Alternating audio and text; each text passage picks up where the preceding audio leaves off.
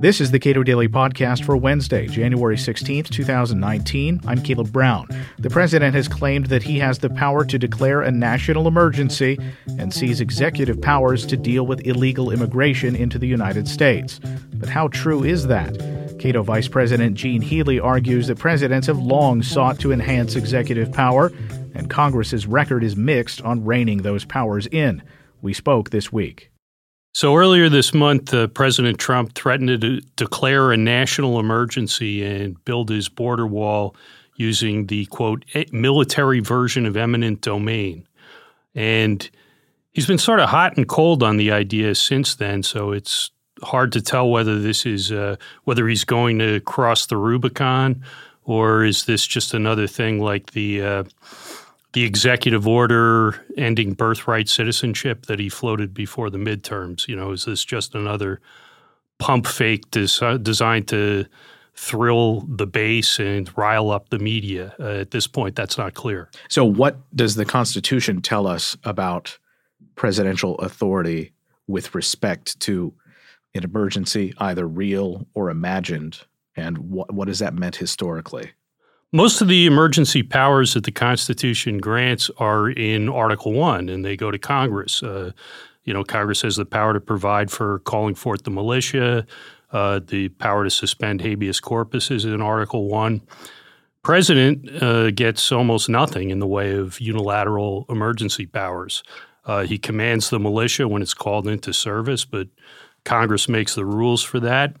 He also has the power – uh, under Article 2, Section 3 to convene Congress on, uh, quote, extraordinary occasions, uh, which, you know, might be a national emergency. And that seems to imply that his powers don't just expand uh, on their own when there's an extraordinary occasion. Uh, the Supreme Court in the uh, famous 1952 steel seizure case said that, you know, he has to trace – his uh, there is no general grant of presidential emergency power. Any power that he claims has to be traced to an act of Congress or the Constitution.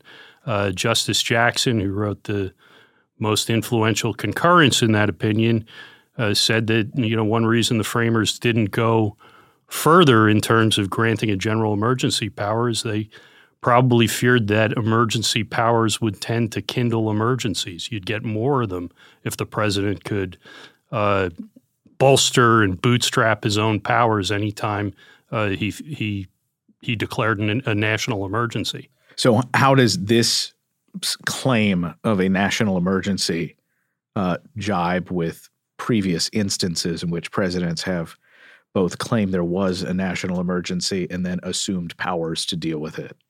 Well, uh, there's a long and dirty history of presidents trying to uh, enhance their own powers by uh, declaring national emergencies real and imagined. And that's one of the reasons we got uh, a law that's in play here, the uh, National Emergencies Act of 1976. Uh, during the Watergate era, a special Senate committee looked at the president's emergency powers and they found uh, 470 statutory provisions that gave the president broad powers that Congress had passed. Uh, and they found that uh, uh, there were four ongoing proclamations of national emergency at the time that dated back to 1933. Uh, uh, so they passed this this law, the National Emergencies Act. It was in part designed to restrain the ability, the president's ability to to do that promiscuously. Uh, but that law hasn't really had much effect. Uh, it's mostly it has not effectively restrained the president. Uh, it did end the uh, four ongoing uh, national emergency proclamations at the time. Uh, but then mostly what it did, it's a sort of a process statute. The president has to, when he wants to invoke uh, emergency powers. He has to make a formal declaration of national emergency, and he has to identify what specific statutory powers he relies on. And it also said that the emergency terminates uh, within a year unless he decides to redeclare it, uh, which is pretty easy to do. And uh, you know, we're we're currently in uh, something uh, just over 30 ongoing national emergencies. We've been in one for practically my entire life uh, that Jimmy Carter declared in the Iranian hostage crisis. So the National Emergencies Act was a noble effort, but uh, it certainly it didn't restrain Congress's irresponsible tendency to delegate broad powers to the executive, and that's why we are where we are today. Yeah, I, I, I wonder to what extent is it constitutional for Congress to delegate some emergency powers to the president? I mean, is there a constitutional limit on the degree to which they can do that? Sure, theoretically. I mean, Congress can't delegate powers that it doesn't have. Uh, however, it can delegate broad powers uh, to the president if it can trace those powers to a, a, specific grant of power in Article 1. It can delegate, uh, and it has through the Insurrection Act and the various amendments to it, uh, the, set the conditions for calling out the National Guard to put down domestic unrest. Uh, so there are, and you know, the Constitution contemplates that uh, habeas corpus can be suspended uh, in certain circumstances. So it's not that the Constitution doesn't provide uh, for extra powers in the event of a genuine national emergency, but uh, the constitutional scheme places Congress in the driver's seat for such circumstances. So you said that National Emergencies Act, when it passed, closed off four national emergencies, but more than two dozen have been declared yeah, since then. it's uh, sort of squeezing a balloon. Uh, I mean, some of these are uh, unobjectionable. Uh, you know, some of them are, uh, you know, say banning uh, aid to either side in an ongoing civil war. we're not talking about, in every case, broad, sweeping national emergencies that give the president general domestic authority. But I think that is a sign that uh, the problem that Congress identified in the post Watergate era has not been solved. Uh, in fact, the uh, Brennan Center, just uh, very timely uh, before President Trump started threatening to declare a national emergency uh, in December, came out with a report that identifies 136 statutory authorities that the president now after the the uh, National Emergencies Act can still invoke in a declared national emergency. A lot of them have never been invoked. Most of them just require the the president's signature on the declaration in order to trigger trigger emergency powers and some of them are quite broad. So, so what now? I mean, the president has sort of toyed with this idea of declaring a national emergency. What is what ought to be Congress's reaction to that?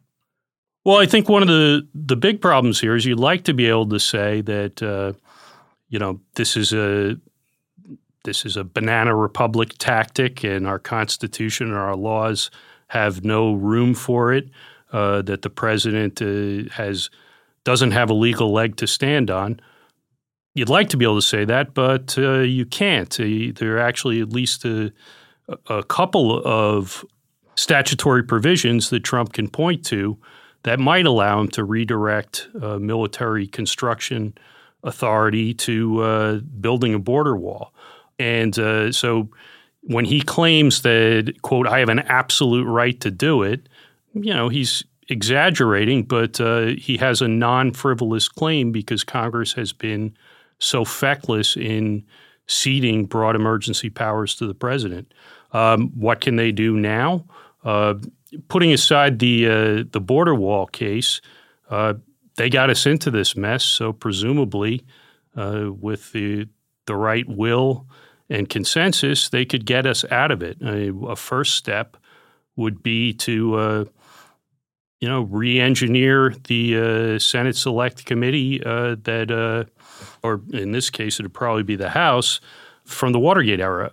make a comprehensive review of the emergency authorities that Congress has passed since 1976, identify which of those uh, are overbroad, identify which of the 30 uh, some ongoing national emergency declarations are no longer needed, and uh, set down new rules to restrain the president's power to abuse this authority. Uh, you know, Trump in many ways uh, has been. Uh, well, he's there's the old phrase about uh, the prospect of uh, hanging tends to concentrate the mind wonderfully, and uh, Donald Trump has tended to concentrate a lot of people's minds. Unfortunate, broad delegations of power that Congress has engaged in over the years, and uh, you know the what you'd like to see come out of this is uh, some tightening of, of, those authorities because uh,